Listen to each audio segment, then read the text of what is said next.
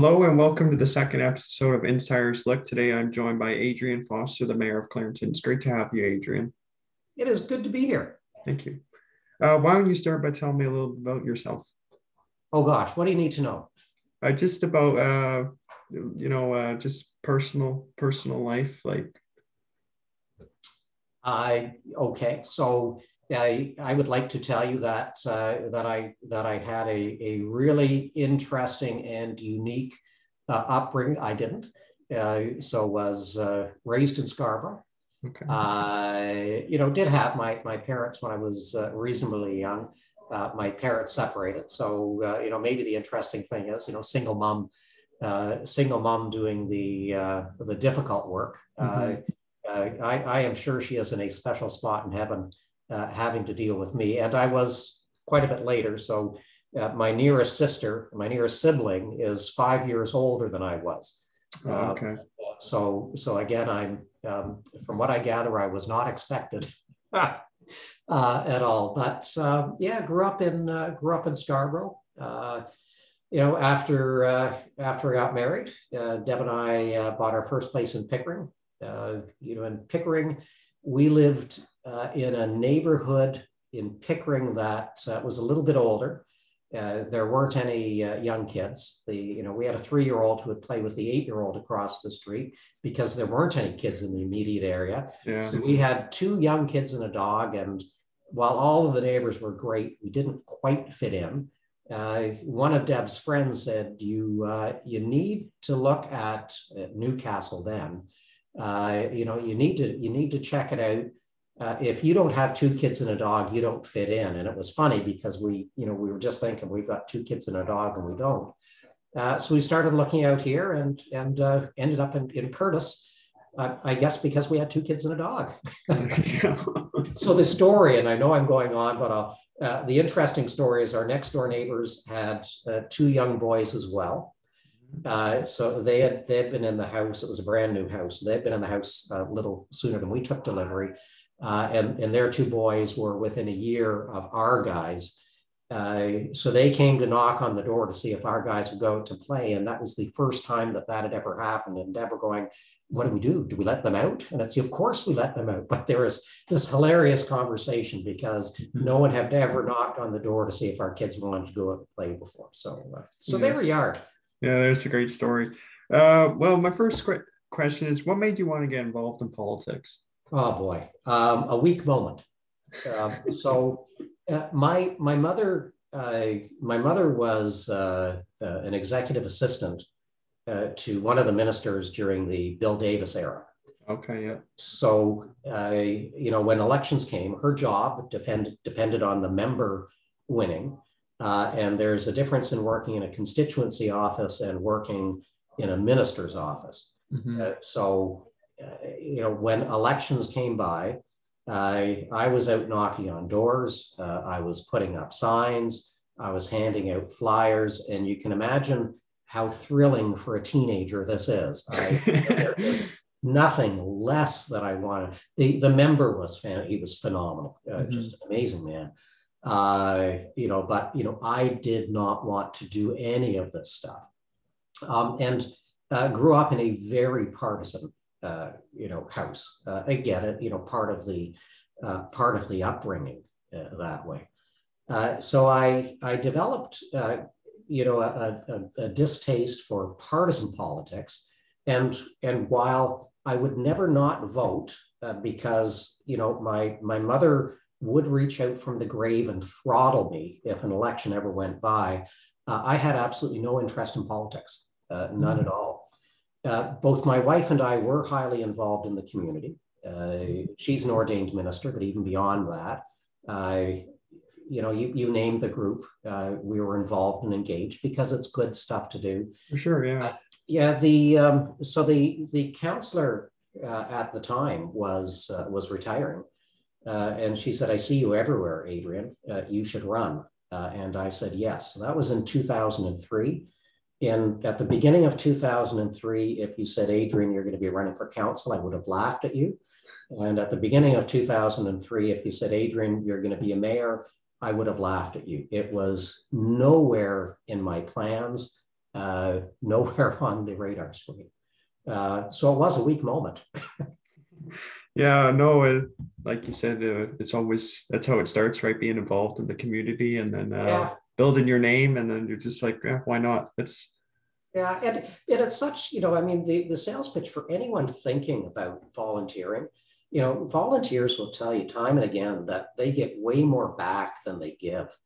Uh, you know, so uh, you know, it, it's uh, you know, if if for people who've got a little bit of time, find something of interest and try mm-hmm. it out, and, and you might be amazed how satisfying it is.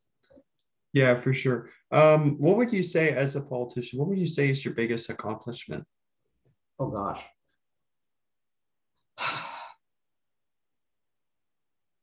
you know, I I can't give you uh, I can't give you one. Uh, so I'll tell you another story. Uh, sorry, we had a, a, senior staff member retiring, uh, and I remember talking with that staff member. That particular staff, the politicians will be uh, recognized for things, but policy direction in the background uh, and we were laughing, saying, you know, after you retire, you can drive around Clarington and you can see your thumbprints on a thousand different things that that wouldn't have been as good or would not have happened uh, were it not for you doing that. Uh, so there are many, many, many things uh, that I can look at uh, that that wouldn't exist today uh, had I not been involved uh, you know, and and I'm, I, you know, maybe the, uh, you know, the the the, you know, the the sum of the parts is greater than the greater than the whole, whatever that expression is.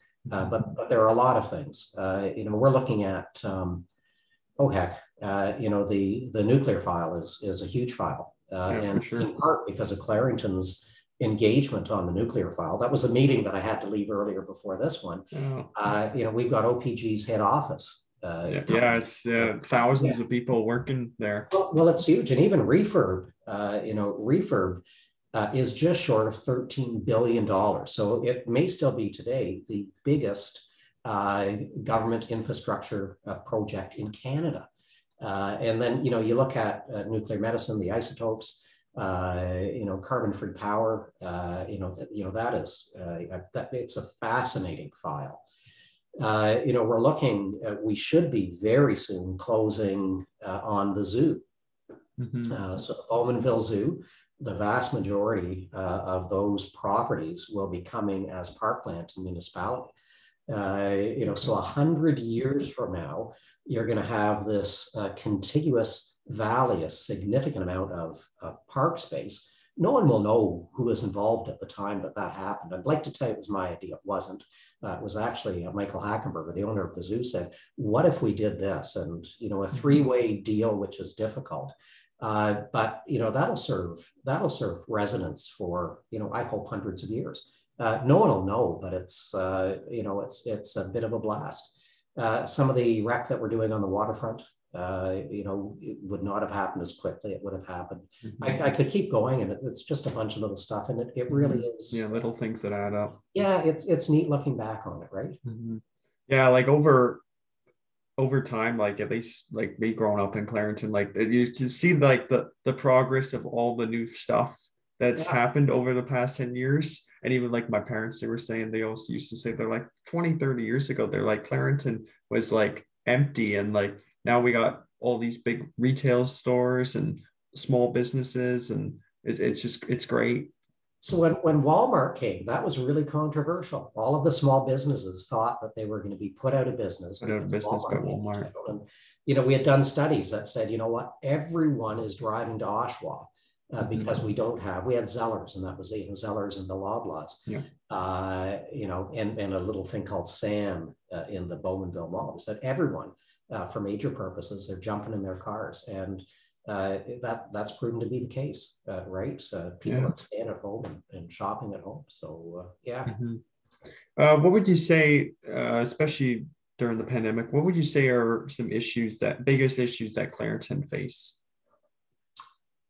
Um, so the the the the biggest challenge we're facing now, and, and I, I think it's rapidly diminishing, is fatigue uh, amongst the residents. Yeah.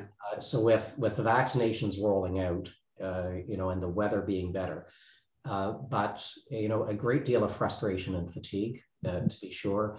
Uh, and as the frustration and fatigue uh, came in, you know, we we saw it much more difficult. You know, the protests, social gatherings, you know, that that should not have been going on.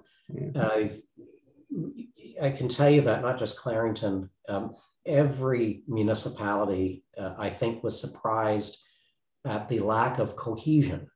Uh, you know, so uh, I had thought in Durham region that we would be able to come up with a common approach to things. Uh, so the CAOs were talking, uh, and and we couldn't, and we didn't. so uh, Clarington left left some things open that other municipalities were were closing. Uh, you know, you, you had some other municipalities. So as much as we were saying we didn't want anyone from Toronto coming into Durham or Clarington, for sure. Well, as you move to Northumberland, they're going, we don't want any of you Durham guys, uh, you know, coming here at all. Yeah. Uh, so, so I, I was surprised with uh, with a lack of cohesion. Uh, and frustrated with with a lack of an ability to have a lot of dialogue with the province. And I get it uh, decisions were made on information that I didn't have. Uh, but you know, even today, there continues to be a huge amount of frustration, and I understand it fully with you know hair salons. Uh, yeah, exactly. This is what I do for a living, and I've been shut down for a couple of months. Uh, bars, restaurants, uh, you know, very, very uh, frustrating and difficult to manage. We did not want to pile on the province, and that that was a broader decision made from you know made by the uh, the the mayors of the larger cities in, in Ontario. Clarington is one of those. Mm-hmm. You don't want to pile on because that's not helpful. Uh, you know, on the other hand, uh, you know, you, you do need to represent uh, your citizens, and we're we're still trying to balance that uh, today. Yeah, for sure. Like that's that's a really good answer you gave. Like, not too many people um talk about like the frustrations of like the citizens actually right? Like just talk about like you know oh we got to recover here and recover there. But no one actually not a lot of people i've seen talk about like you know how the citizens are feeling right? And because a lot of people are frustrated and unfortunately that has turned into uh protesters outside and get gatherings which is obviously not what we want. But well, there, just, there are a number of people in Clarington that are not at all happy with, you know, so with me, uh, where they wanted mm-hmm. a, a, far more strident voice. But again, you need to balance. Yeah, you got to balance. Uh, you know, what, what's what's the benefit? And and we learned very early on that uh, that that was that was not going to impact decisions.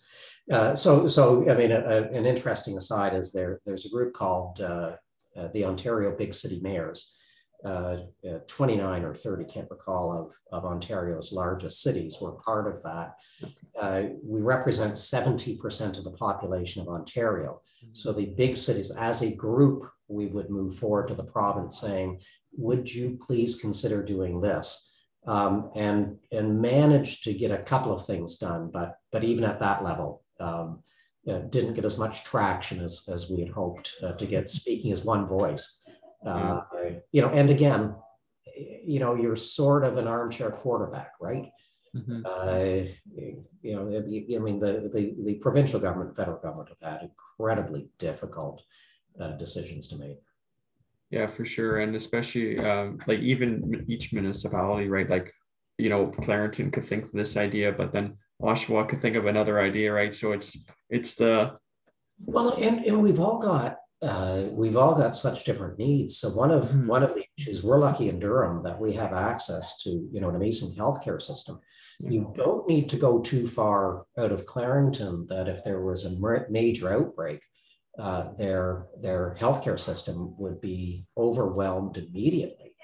Uh, you know, so you, you could understand, you know, some of the other mayors saying, you know, Adrian, love you don't send any of your people here uh, you know and and you know truthfully you know more of a life and death because you know the resources just just don't exist we mm-hmm. i think because we're close to toronto we think we're small uh, and we we forget how how big we are yeah exactly uh, right um what would you next question is uh, what how key is the relationship between the municipality, obviously municipality of Clarington and Queens Park? Uh, interesting question. Uh, so, it, so it it is important. Um, without being critical, it's a, a, different matter of style. I would suggest that with the previous government, the access that we had uh, to ministers, uh, to mm-hmm. the premier of the day, uh, was significantly different uh, from the access uh, that we have uh, today with them. And it is it is a different management style. Mm. to be sure, I you know I pick up the phone and whether it's uh, David Piccini, Minister Piccini, that's something for, you know, for a pretty young guy, mm-hmm. uh, quite an accomplishment. Uh, MPP Park, you know, certainly pick up the phone. Uh, you know, Lorne Coe is, is, is phenomenal. So I have, I have no problems on that side. Uh, but, you know, we, we rely on uh, so much from the province. You know, the federal government is one step removed again. Uh, but uh, we are creatures of the province. I mean, uh, Clarington was created in 1974, as was Durham Region, uh, by the province and, and many other areas. So the province can create us. Uh, and and the, you know, if, if the province decides to do a, uh, a governance review, uh, which was the thinking not that long ago, the city of Durham could be created if the province uh, wishes to do that. And, you know, if that happened, Clarington would likely you know, the rural area would probably go to another rural setting and the urban setting would probably be part of that's pure speculation. Uh, and i don't want anyone listening to think that that is on the radar. It is not. Yeah. Uh, it's not today but but we are entirely creatures of the province. Uh, yeah, for sure. Uh, we rely on them for a lot of funding. Uh, you know and a lot of work that happens jointly mm-hmm.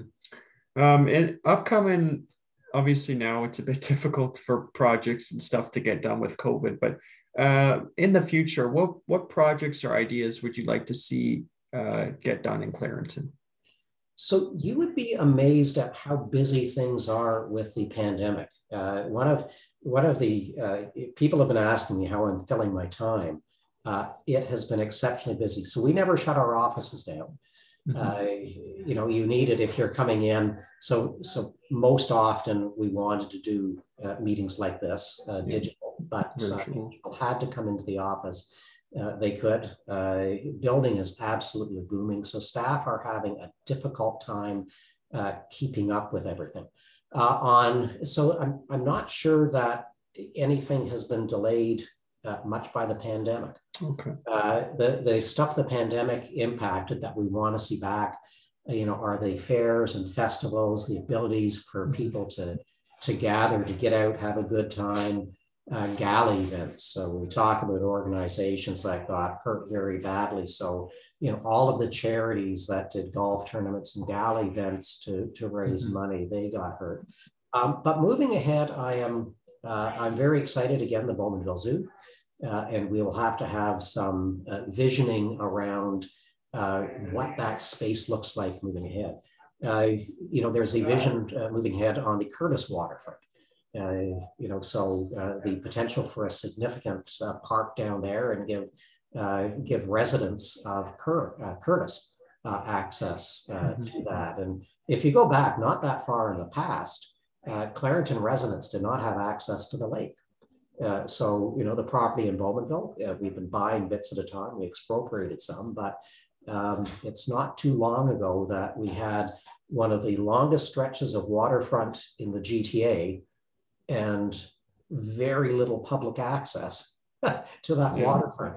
Uh, so, so that development will be uh, will be really exciting moving forward. I guess I've got a theme here, right? Parks and trails and stuff seems to be seems to be the stuff I'm. You know, there's a really. No, it's okay. Well, so there's a really cool project that no one uh, no one knows about. Uh, so we are um, wrapping up uh, Port Granby. Uh, we had to move some low level nuclear waste away from the lake into a modern, uh, you know, far far far more environmentally safe. Mm-hmm. Uh, uh, so the you know the stuff was a, a stew of, of, of chemicals and low level waste that had just sort of been dumped. Well, yeah, people didn't know what they were doing, so so it was dumped in a gorge uh, that would empty onto the lake, and some of the stuff was in fact leaching, so it had to be moved. yeah, uh, for sure. the federal government, now that's part of the Port Hope area thing, $1.3 billion hmm. uh, to, to move that and do the Port Hope side. But uh, as, as part of this, part of the Crown Corporation, there's a huge swath of land uh, north of that, uh, that it looks as if the federal government will donate that uh, and, uh, and turn it into a nature preserve. Oh, okay. So, so again, you look at legacy issues where hundreds of years from now, maybe I exaggerate, but you know, years and years from now, uh, people have access to space. Right now, it's in the middle of nowhere. People might say, "Why do you want to do that?" Uh, but if you go back to Stanley Park in uh, Vancouver, when Stanley Park was created, uh, Vancouver was this tiny little city. You know, can you imagine someone saying, "We need to save trees"? You know, are you kidding? We're cutting them down as we need to save trees. We're cutting them down as fast as we can. Yeah. Uh, you know, so the the vision and and this this could be that type of thing, right? So it's uh, uh, yeah. So some some and that that we should know shortly. Hopefully, the uh, Courtice waterfront. Uh, we've got some uh, you know some some sense of where we're going with that really shortly. Mm-hmm. Yeah, definitely, and like the municipalities, a lot of them, especially ones outside of like the G Toronto and specifically, uh, it's a lot of like the the parks and the waterfronts and all that. That's important uh, for the municipalities, right? Because in like downtown Toronto, well, there isn't like you know obviously no parks or anything like that in the big cities, right? So uh, it's important to uh, keep the water waterfronts and um, the parks clean and you know environmentally friendly well, and all that. What once you allow it to be developed and gone, it's developed and gone. And you know, Toronto sort of put that corridor of of high rises, you know, between people and and and the waterfront. You know, yeah. so so it's it's it's good the way this is unfolding uh, here. It, uh, you know, it's satisfying.